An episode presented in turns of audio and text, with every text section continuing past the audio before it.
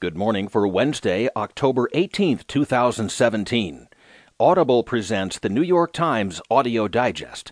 Here's what's making news on the front page ISIS dealt huge blow as capital falls. Deal by senators seeks to restore health subsidies. And seals poised, U.S. pressed Pakistan on rescue.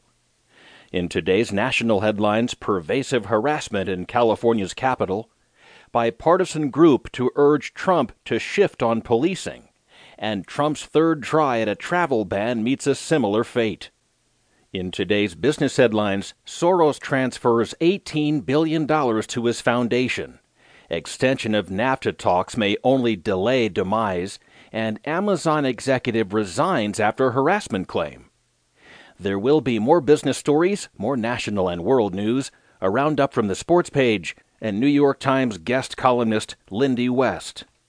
Now, as selected by the editors of the New York Times, here are the stories on today's front page. The top stories titled ISIS dealt huge blow as capital falls. Reported from Beirut, Lebanon by Anne Barnard and Hwaida Saad. American backed forces said on Tuesday that they had seized the northern Syrian city of Raqqa from the Islamic State, a major blow to the militant group. Celebrations erupted in Raqqa, where residents had lived under the repressive rule of militants who beheaded people for offenses as minor as smoking.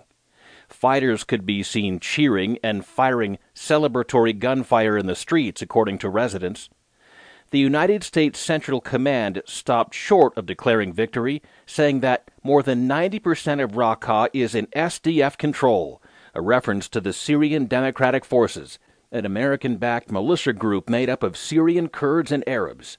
Colonel Ryan S. Dillon, a spokesman for the United States military in Baghdad, said Tuesday that Raqqa was on the verge of being liberated, but there were still pockets of the city controlled by the Islamic State. Syrian Democratic Forces officers, however, were emphatic in phone interviews and public statements that they had finally wrested control of the city from the militants. The seemingly inevitable defeat in Raqqa of the Islamic State, also known as ISIS or ISIL, carries heavy symbolic weight. At its height in 2014, the group controlled Iraq's second largest city, Mosul, as well as Raqqa and large stretches of land on both sides of the border and it had grand aspirations to increase its territory.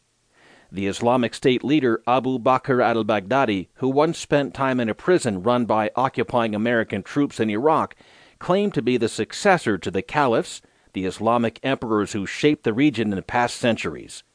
He persuaded tens of thousands of Muslims from around the world to travel to the region to fight the group seized the ancient ruins of Palmyra in Syria and those of Hatra in Iraq, destroying important historical monuments in the name of its interpretation of Islam. With the fall of Raqqa, the Islamic State has lost the two most important cities of its self declared caliphate in three months. It was pushed out of Mosul in July and now holds only a fraction of the territory it once controlled. This is the second story on today's front page. Deal by senators seeks to restore health subsidies. Reported from Washington by Thomas Kaplan and Robert Pear. Two leading senators hoping to stabilize teetering health insurance markets under the Affordable Care Act reached a bipartisan deal on Tuesday to fund critical subsidies to insurers that President Trump moved just days ago to cut off.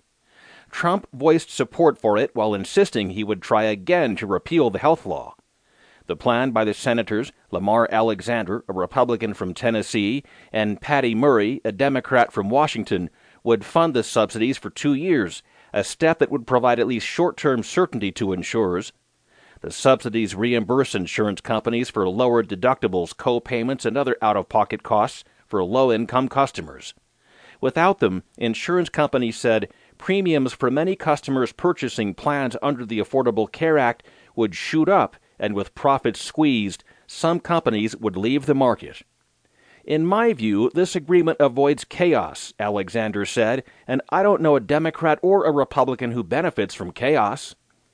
Trump appeared to back the deal, declared the Affordable Care Act virtually dead, and promised the demise of the health law in due time.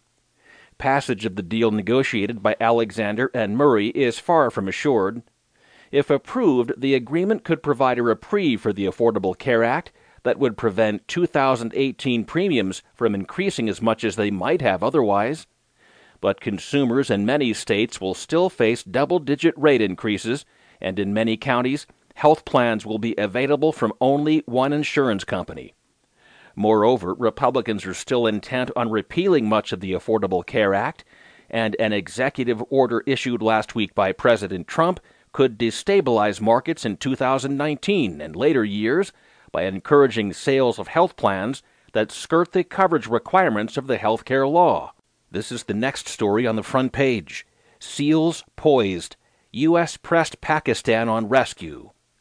Reported from Washington by Adam Goldman and Eric Schmitt. A CIA drone was circling a remote valley in Pakistan last month when it picked up an unusual sight. A young woman and